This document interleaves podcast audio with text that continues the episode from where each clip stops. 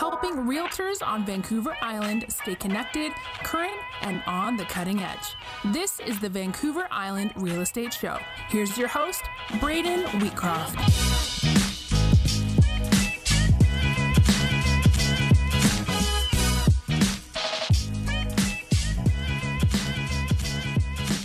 All right. Good morning, everybody. This is the Vancouver Island Real Estate Show, and I am your host, Braden Wheatcroft. I'm coming to you live on Facebook from the, our West Shore office, Remax Camosun West Shore, on a beautiful July day here in the summertime, really enjoying things. It's, uh, tell you, it's hard to be inside when it's as nice as it is outside right now. But you know what? I'm glad you're here with us. We've got a great show for you today. I'm uh, chatting here with one of my new mentors, Corey Raven.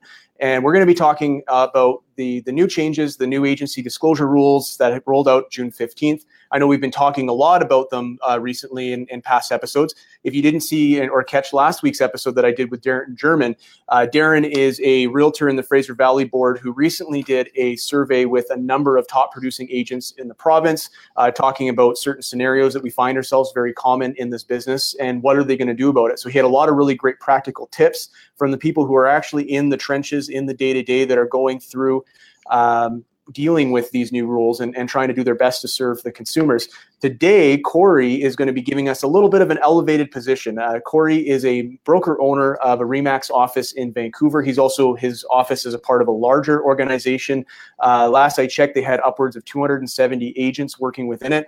Very, very successful, a lot of transactions going through their organization. So what Corey's going to bring to the table today is a higher level view of what he's seeing his agents go through. And I think it's going to be a really valuable conversation for us to have. So I'm just going to read a couple quick notes about Corey so you can get to know him.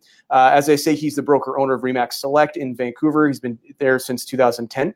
Uh, he's been a membership uh, leader, sorry, a member of the leadership team for Remax of Western Canada. He served on a number of different committees with the Vancouver Real Estate Board, including professional conduct, board development, and the Member Arbitration Appeals Committee. And currently, he's now sitting on the board of directors for B C R E A. So he's very, very involved uh, both in his business and also the uh, the industry side of uh, our real estate market. So with all that being said, please join me in welcoming Mister Corey Raven. Corey, buddy. Hey. Hey. How's it going? Pretty darn good, man. How are you? Excellent. Thanks for having me. I see you've uh, you did the mad scramble. You cleaned your your office up. It looks so clean and tidy and professional. Does it always look like that? You you know what? I actually, just between you and I, don't tell anyone else. I You're not went wearing into pants. A, I well that, and I went into a boardroom because my office is just too far too messy. Never looks like that. So yeah, fair enough, fair enough. Neither does mine. That's the advantage of me not having an office, uh, roaming around from brokerage to brokerages. I don't have an office to get messy. Um, So I was doing a little bit of digging on you over the last week. Uh, you know, we've got to know each other now over the last year. Um, I've been more involved in the management side of, of real estate rather than the sales side. And and I, I've looked to you for, for advice over the last uh, year because you're one of the youngest managing brokers I know, one of the youngest broker owners I know. So it's really cool to be able to pick your brain and get your perspective on things. But I have to say, of all of the things I found on your LinkedIn profile, the thing that intrigued me the most was Uh, your experience for a couple of years as an expert witness listed at various law firms. Oh, what the yeah. heck is all that all about? yeah, so it, it's actually it, it's a, a couple of years on now and still continuing. And interestingly enough, the way that the court systems work is sometimes it's not good enough for a lawyer just to look at something in real estate and say this is the way that it is. So courts, uh, judges, and juries will need an expert in the field, which after a certain amount of time, I guess anyone can be, or you can purport yourself to be. And uh, I was approached by a law firm, I think my first time about five years ago, with a case where a buyer and seller were fighting over the value of a fountain in the backyard, and they couldn't agree on what it was. So I was called in to do some market research as to what the value of a fountain in the backyard was. Uh, since then, that law firm and a few others have brought me in for various Um, things to do when, when buyers and sellers can't agree and things end up in court, and, and different law firms go to different people. And, and I've been lucky enough to do it. It's my, as Gary Vee would say, side hustle. So that's, that's pretty amazing. And you're, you're, so you're appraising things like fountains. So, you know, if you previously worked at Rona or Home Depot or anything, like what makes you the, the subject matter expert in, in fountains? Well, that's the, that's the funny part about it is it, it's simply just as being a realtor manager uh, with with you know twenty years of experience and and uh, managing people and reviewing X number of deals per year, I guess, is, has made me in the court's uh, eyes a expert and allowed me to speak to such things like the value of fountain. Yeah, what is the going rate of a fountain these days? I don't know if I'm allowed to disclose that. I think that case might not have ever, yeah. might not have ever been dealt with, but uh, it was substantial. Wow. Wow. That's amazing. Yeah. I've seen over the years, crazy things removed from properties on closing. Like uh, probably the, the, the craziest thing I've seen is uh, someone must have spent a lot of money on um, really stylish uh, numbers for the front of their house, for their address. Oh, yeah, and on yeah. closing, they actually uh, took it with them, which just seems crazy to me. I don't know if, if that was one of their criteria for their next home is, is the address has to have some combination of these four numbers in the address. But yeah, it, it is amazing all the things we get dragged into in a real estate transaction for sure. For sure. Now, uh, as I understand it, you're currently sitting on the board of directors for the British Columbia Real Estate Association? Correct, yes. Yeah, yeah. So you've been doing that for a year and a half, year, five months, I believe? I got on the board originally in uh, March of twenty seventeen, so just over a year, yeah. Wow. Okay, so at that point in time, I believe the I A G report actually had already been released, and we were already kicking it around a little bit at that point. Is that correct? That's right, yeah. So um, I, I guess at this point, I've got to give the boring but required disclaimer that uh, although I sit on the board of B C R E A, because I'm not the, the president, I don't speak on their behalf. So today I'm just here as a as a uh, broker owner, but um, but by all means, uh, factual stuff like that. Yeah, the, the I A G report, I believe, came out in September twenty sixteen, and there was a response from the board at that time of B C R E A um, at that same point. So by the time I came into the board, it was the I A G report had been out, and the uh, superintendent had tipped their hat as to what they thought the steps were going to be, mm. including the ban on limited dual agency, which I think originally was set for January of this year before a couple of um, delays, if I remember correctly. So you actually saw some of this coming, and you was that a bit of a call to action for you to get involved, or, or did you always want to get involved with B C R E A? You know, I didn't know. I, I B C R E A wasn't uh, wasn't specifically on my radar, but I, I've I've joined, as you mentioned, several committees at, at my local board, the Greater Vancouver Board, and um, it's one of those things where I think certain people are just drawn to um, to playing a role in, in leading organizations. And I have actually never sat on the board of my the board of directors at my own board, which is unusual. I sort of leapfrog that. Oftentimes, before someone goes to B C R E A, they've already sat on their own local boards uh, board, and, and oftentimes right up to president. So I, I thought when the opportunity presented itself that maybe I could give a bit of a fresh perspective with someone. I'm the I'm what they call the governance rookie. I was the the person without any of that experience that came to the table. And once in a while, I hope I'm able to give some left field ideas that, that come from that uh, that newness and and uh, naivete that I've got. Yeah, that's uh, it's it's interesting when you when you have that fresh perspective for sure. I'm sure they do appreciate it.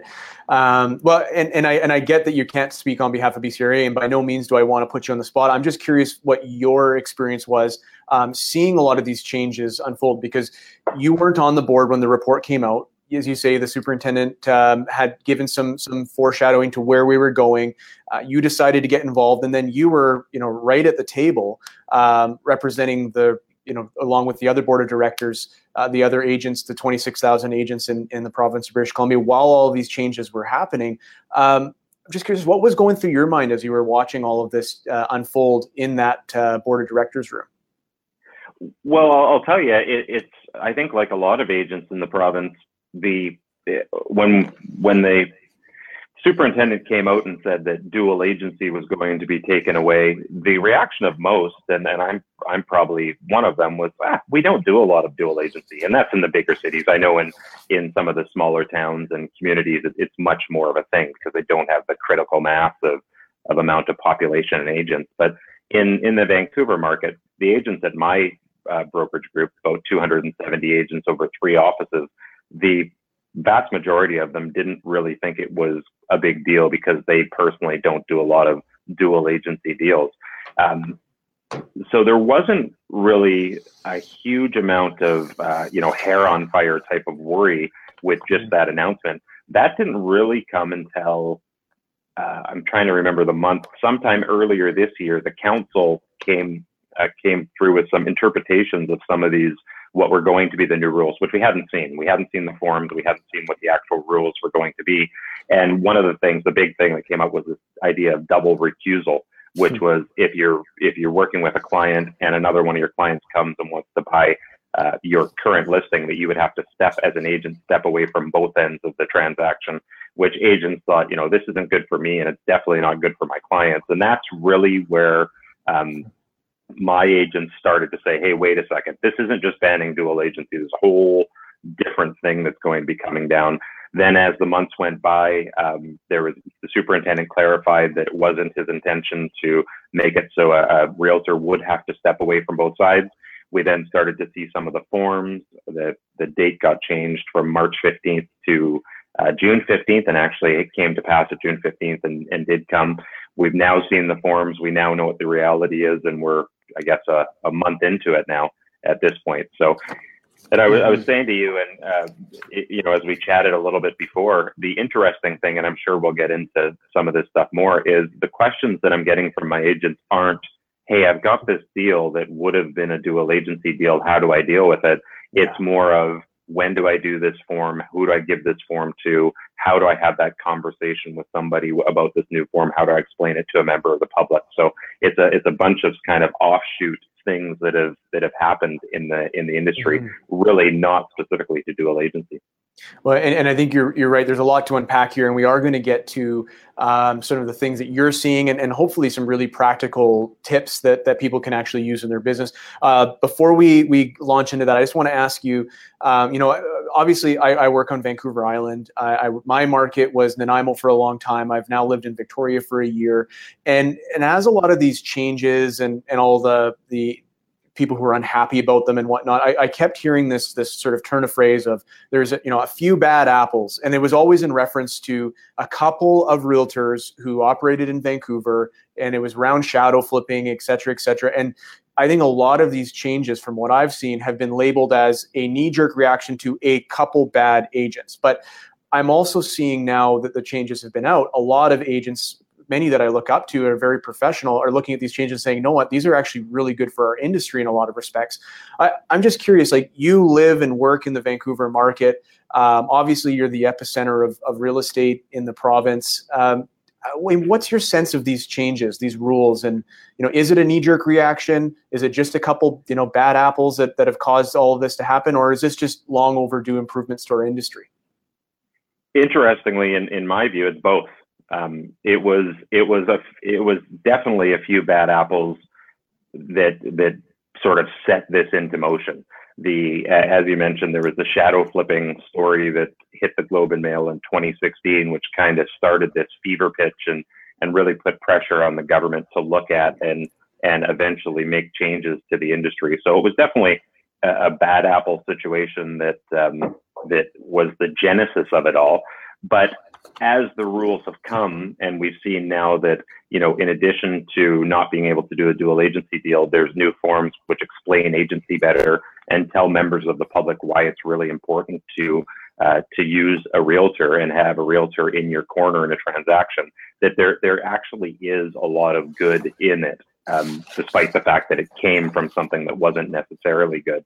Uh, you know, lots of uh, agents all over the place, but my agents included, are having some struggles with some of the uh, minutia, some of the stuff about uh, exactly when forms are required, and and quite frankly, all the anxiety is is um, around all of this is because we've got a bunch of really really good agents, not just in my office, all over the all over the province, that wants to do their job right. They want to understand the rules and they want to obey the rules, and we've hit June fifteenth with a with a, a fundamental shift in kind of the way that things are done.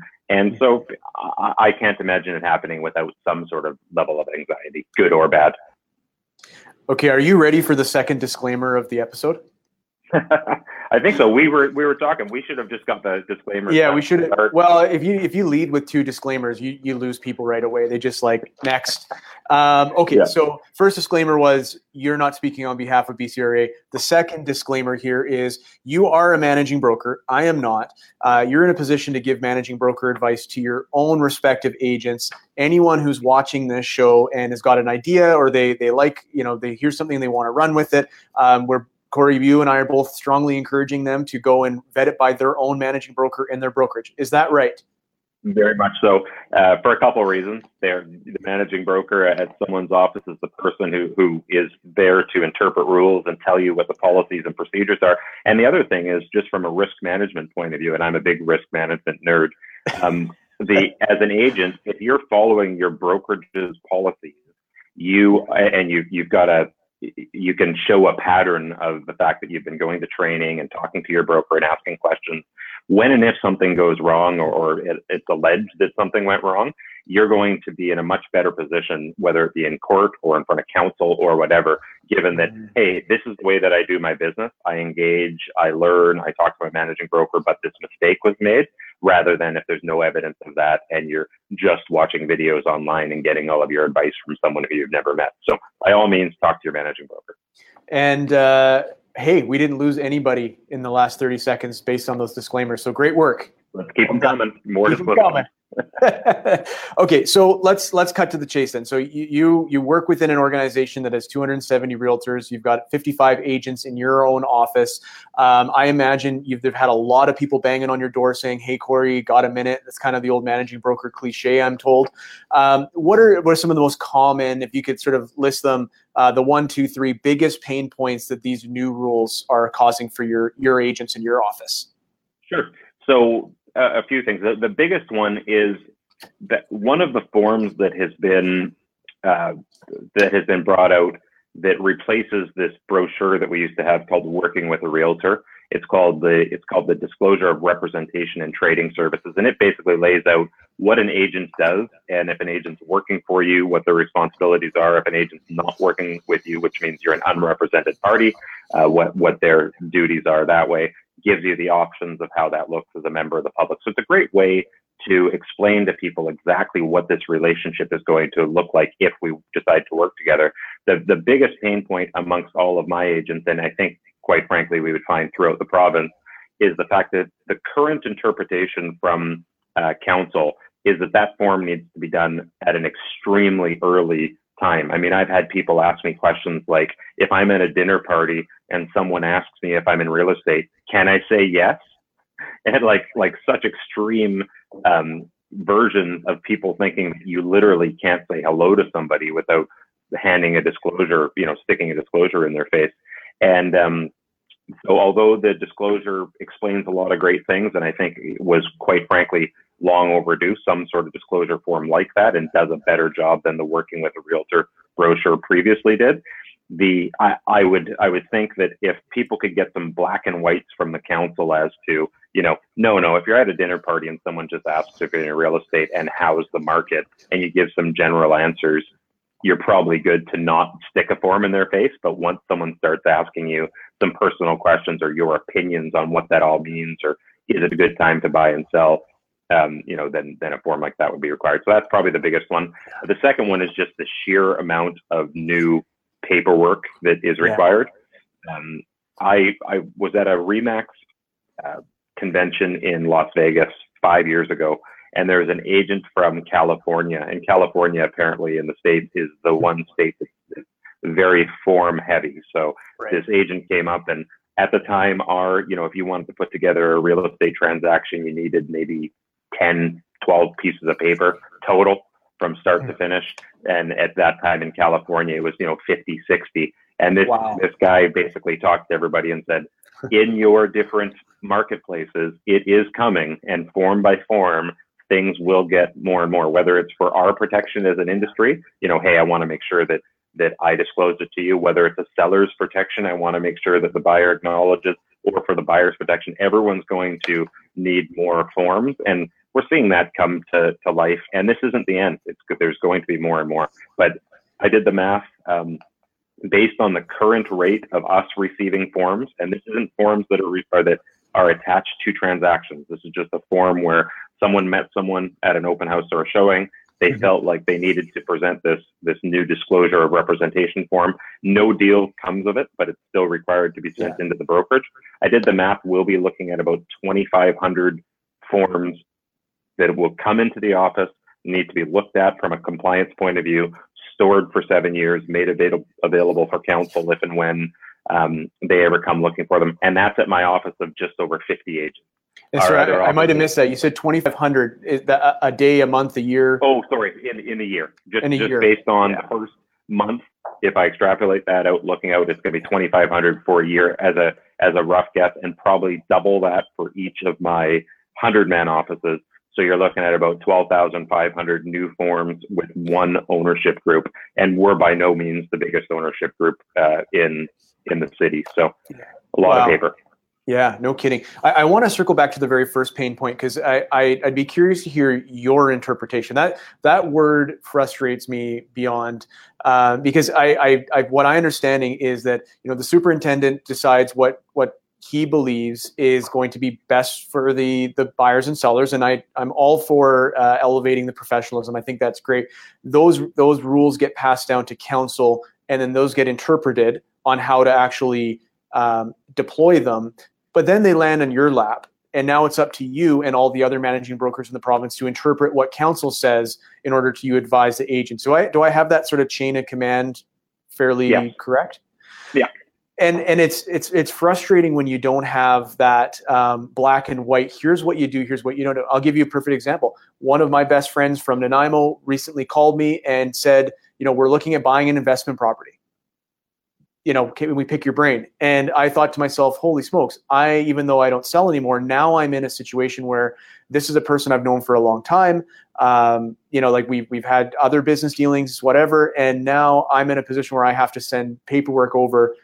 Is that your understanding as well, as like when we start talking in those general terms, when do you cross the line to you now have to submit the disclosure form? What's your interpretation?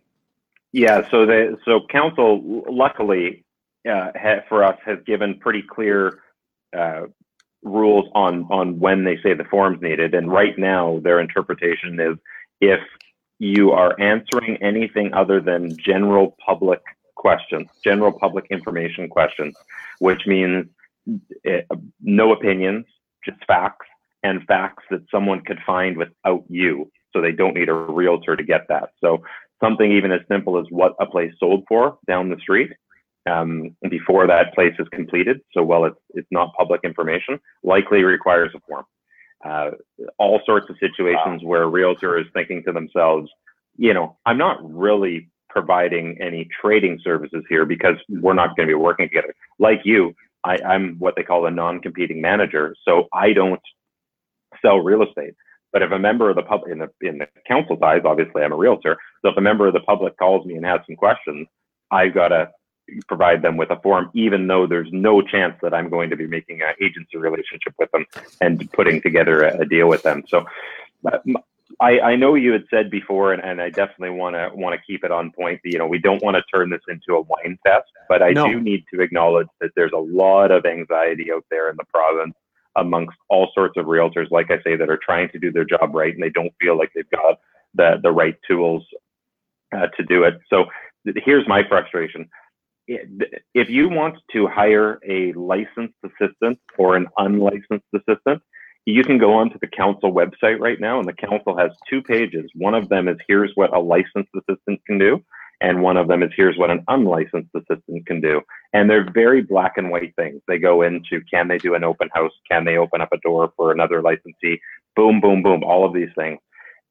I would have loved to have seen council do something similar to that with these new rules. Um, in, instead, this time they seem to take the, they seem to have taken the, um, you ought to think carefully about whether or not you're providing agency services type of thing. Like the, the answers that they're giving to, to members of the, of the, uh, or, or not members of the public, sorry, to licensees are fairly gray in the, this is something that you should think about. And they've actually even recommended to people that they get legal advice, but often people aren't wondering about the legal of it, they're wondering about counsel's interpretation. ten minutes. Yes, sorry, Corey. I uh, this is the thing about live streams is uh, sometimes you can't avoid when people knock on your door and say, hey, when are you going to be out of the office?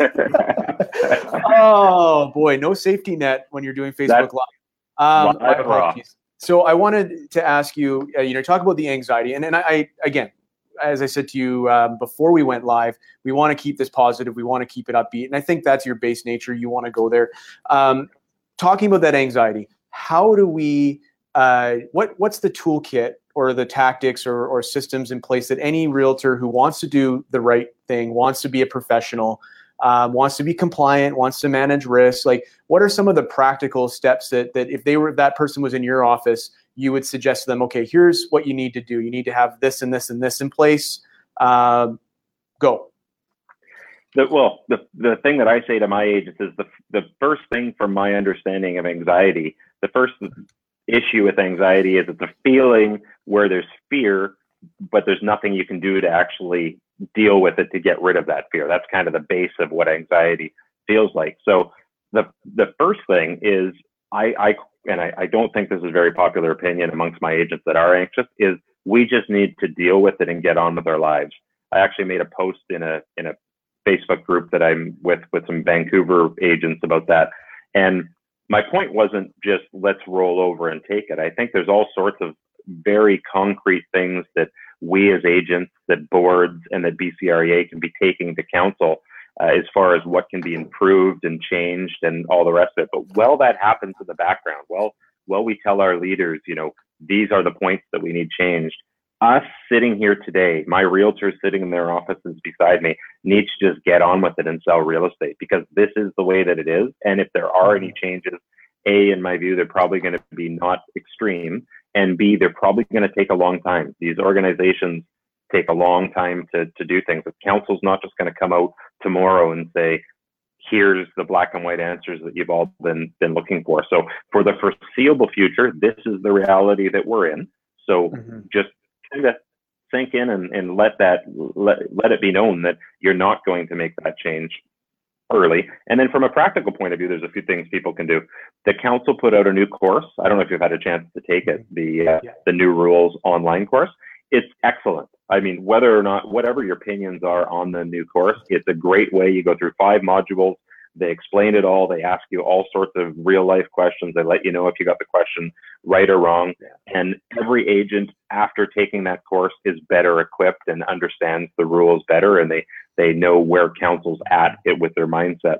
Um, the other thing is, you know, I'm not here to, uh, to, to recruit, but if someone's at an office where they feel like they can't talk to their managing broker, or they go to their managing broker and they're not getting answers that, that are satisfactory, or quite frankly, if their brokerage hasn't proactively over the last two months been putting on training and letting people know how it's all working and this and that, you know, you may want to go shopping around to see if there's a brokerage that's going to, to fit you a little bit better, because this has been the biggest fundamental change in our industry as far as how things are, are done in the last, well, at least ten years.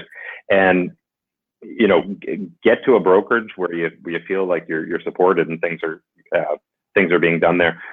As always, take copious notes. You know, people yeah. are, are always saying these these new forms, they don't have to be signed by members of the public, which for reasons I won't go into today, I think is great.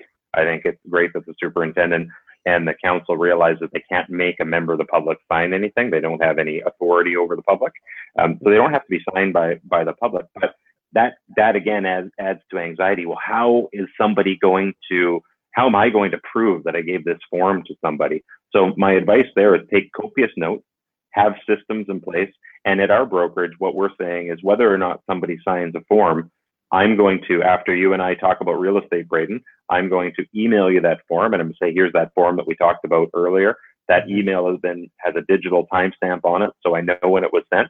And I've got records of the fact that it was sent. And it's going to be very hard for you as a consumer to say you didn't get that form when I had sent it to you. And and lastly, I would say, and I sort of brushed on that with the notes, but lastly is have systems in place.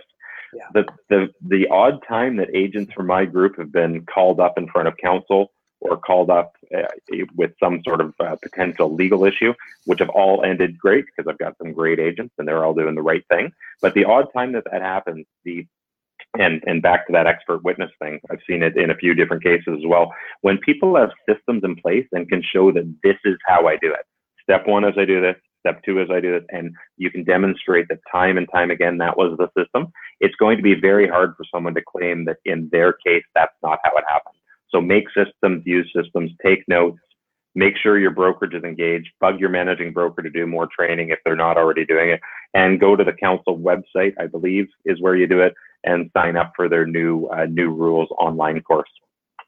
Yeah, I, I think the standard business practices piece is so critical. I, I've had, uh, fortunately, since I've been in the business, only one complaint, and it, it was thrown out. But the reason why it was thrown out was because I was able to produce uh, notes, as you say, text messages, things like of that nature, um, not just for that one particular transaction, but for every transaction I had done for two or three years. And so it wasn't just a, Uh, you know, hey, I'm going to scramble together and pull this stuff so I can show you that I did the right job. It's like, no, no, this is the way I do my business. Rinse and repeat every day. This is the standards I've set. I've followed them. And I think that carries a lot of weight. So yeah. um, I, I want to ask you about a very specific, we got a question here from one of our viewers, uh, Sean Carey, and he was asking about online lead generation. Um, you know, you know, over the last ten years, we've seen a huge amount of, of agents build uh, businesses through online lead gen, paying, you know, Google pay-per-click or retargeting or Facebook ads, things of that nature. Uh, and, and these agents who are really investing heavily in these techniques are generating upwards of one hundred to thousands of leads a month that they're now trying to Uh, build rapport with online in the hope that it learn, lead, learn, sorry, leads to a offline relationship.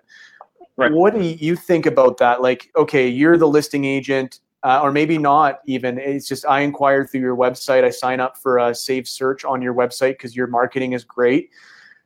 H- how do you make sure you stay compliant without being a total rapport killer by saying, I'm not talking to you until you sign this form? Right. So the... Um there's a few things, and I think right now we got to double down on our disclaimer. Talk, that person's got to talk to their manager to make sure that whatever they see on some video jives with the way that that brokerage has their policies and procedures. But the there's a few things. The, the first thing, because I've got a few agents that are doing exactly this and have come to me with this question. And in my mind, if you're doing an online lead generator that's saying, you know, I can tell you this, this, and that, and give me your name and email address. Of course, you'd have to have something in there about what you do with that information. But at that point, I think you can get that name and email address without needing a, any disclosure form, because there, there's no chance of either the buyer or you getting into an agency relationship simply by you knowing who they are. But some online lead generators do things like ask for, you know, they say, I'll tell you what your house is worth. And they ask you for your address and your square footage and all the rest of it. In my view, you're you're getting into trading services if you're doing that and providing uh, online versions of what your place may be like, uh, or if you're telling buyers what's for sale or what's recently sold and giving your opinions on what's good value on things. I think you're providing trading services there.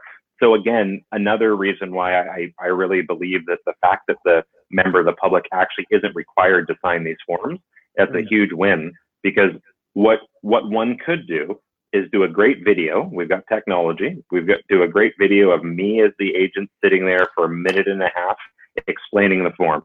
Dear Mister or Missus Seller, uh, I've just sent you an email with an attached P D F.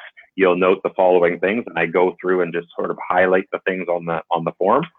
Send the video and the form to that uh, to that member of the public, and in my view, you've complied with council's requirements to provide and to explain that uh, form to the member of the public.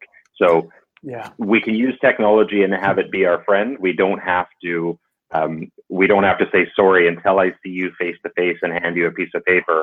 Um, I can't talk to you, but at some point that needs to be done, because what that disclosure of representation does, as you know, is it says, if we decide to work together, here's how it's going to look. Here's what I'm going to do with your personal information. Here's whether or not I'm going to work in, and act in your best interest as a client, et cetera. And that's something that people need to know as soon as possible.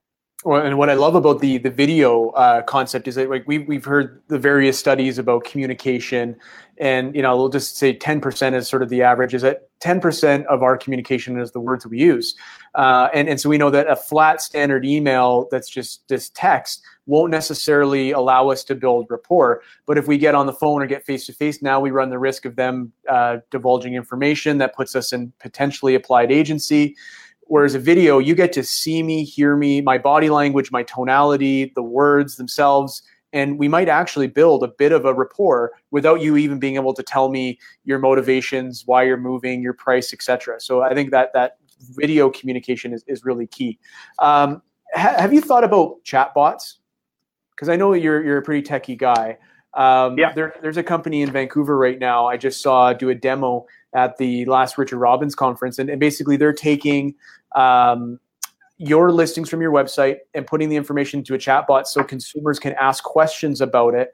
And the bot could be programmed to say, hey, how long have you been looking? You know, does this house meet your criteria, et cetera? Where do you, where's your interpretation of, of a, a chatbot answering or engaging members of the public on your behalf? So interesting. We haven't seen council come down on chatbots yet and, and make an opinion, but I, I would strongly believe that their their opinion will be that a chatbot, much like a, a, a an assistant, is uh, your responsibility as the person that's uh, um, that's providing the service. So, but I, I think chatbots are a great opportunity if you do use them, where you can set as the because this is Steve Jagger's company you're talking about, right? Correct. Yeah, so I, I'm sure that they've got the technology either now or very soon where I can set answers to these fifteen public general questions, and anything else I can say, you know what, before we go into that, I need you to understand what it's going to look like if you end up working with Braden. Here's a link to a video and a form. Please confirm that you've read it. And and that could then go into the into the chat log. Because again, in my view, as long as that form's been provided, and and been explained to the member of the public, you're then good to go beyond and start asking the real question. Okay. I've and, got one more. Quite frankly, sorry, just, just quickly on that, quite frankly, a, a chatbot, like any other lead generator, should be a tool to try to get me in front of people. So I actually don't want the chatbot doing a lot of stuff other than general public questions anyway.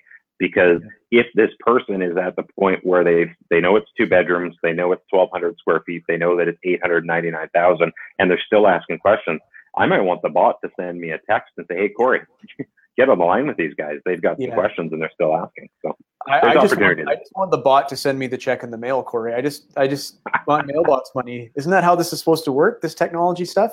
We'll, we'll archive this video in a couple hundred years. They will look and they'll say, yes, they were right. They got yes. it. Yeah, you heard wow. it here first on the Vancouver Island Real Estate Show. Okay, I have one more practical uh, question for you.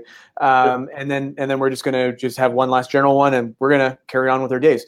So uh, I, I what I'm seeing right now, what I've observed in the last sixty days, the thirty days leading up to the changes and now the thirty days after, is with a lot of these lead generation models, be it open houses or – or uh, online advertising, things of that nature, it's never been more important in my eyes to have a great database, a great referral system, whether it's it's the Richard Robbins lifetime referral system or the Brian Buffini methodology or whatever. Having a database is, is so critical to success because you have people calling you because they already know, like, and trust you, want to work with you.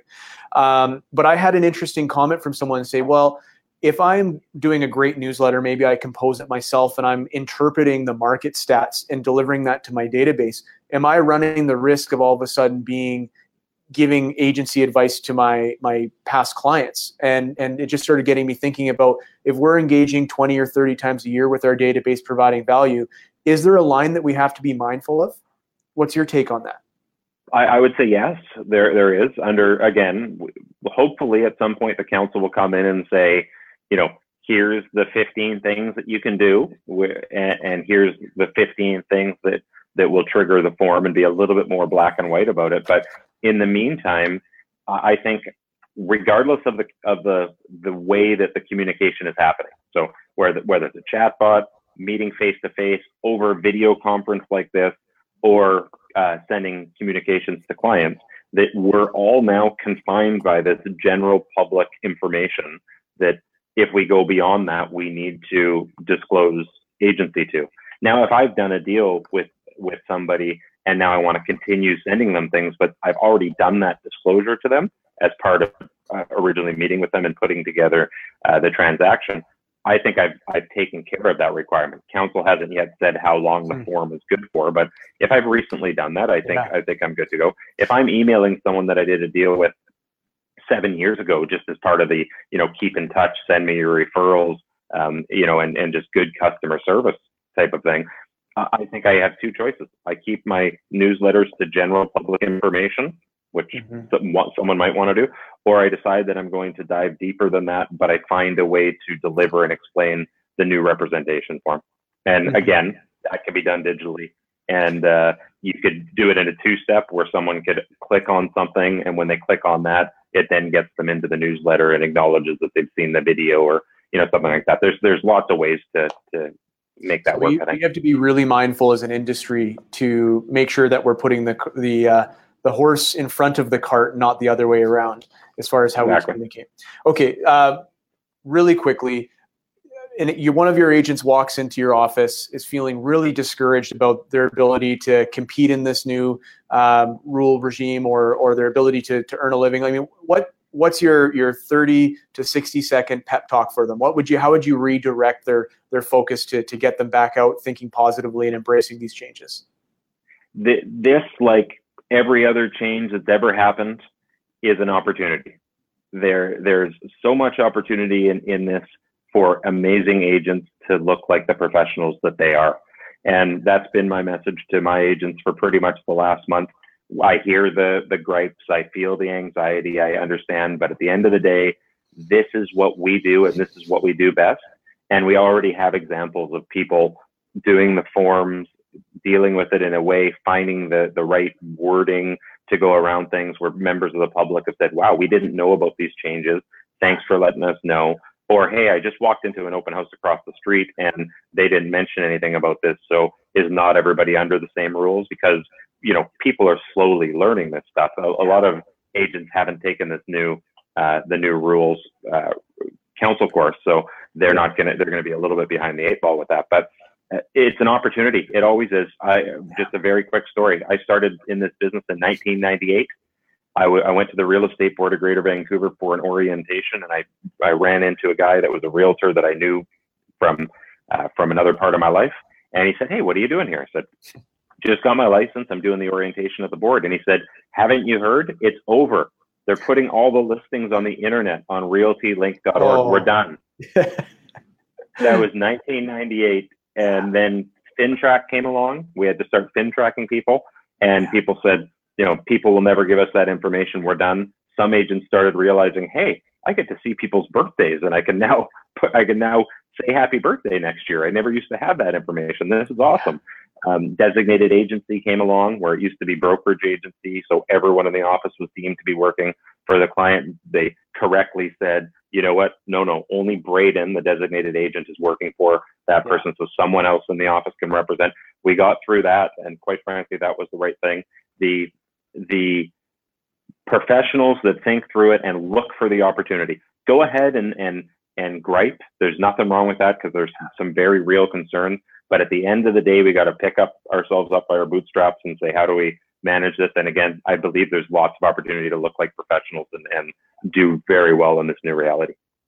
I uh, could not say that any better myself, Corey. That's a great message. Thank you. I, I received a lot of calls uh, from members of the public in the course of the month thinking about getting in the business. And I always get that question, like, do you do you think there's opportunity to be a realtor? Like, it seems like there's lots of realtors. And it, my take on it is there's always opportunity for the professionals. And I think this is just another way that we're going to set ourselves apart. So uh, thank you so much for coming on. Thank you for the mentorship you've given me in the last year. It's it's It's been fun to pick your brain and and get another point of view from from someone who who sees management uh, a little bit closer to my perspective. So I really appreciate it, man. Thanks for coming on. And the true test of how well we did today is your grandma still watching? Uh, oh yeah, no, no, she's uh, she's always on. Okay, hi, hi, grandma. Thanks for yeah. watching. Yeah, thanks a lot. Thanks, man. I appreciate you so much. Have a great day.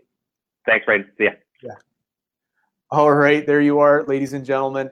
That is Corey Raven from Remax in Vancouver, broker-owner over there, and uh, as you can tell, uh, one of the professionals who's who's really taking taking a leading role in trying to show us uh, how to do this by example, both in his office as well as uh, with B C R E A. So really excited. Um, next week, we have uh, a, a returning guest. We have Tony Joe uh, coming on the show, and uh, he's going to be coming. Again, we're going to hit this topic one more time, and then I promise you uh, we're going to move on from it because I think we'll we'll have uh, really educated the, the the agent population as best we can.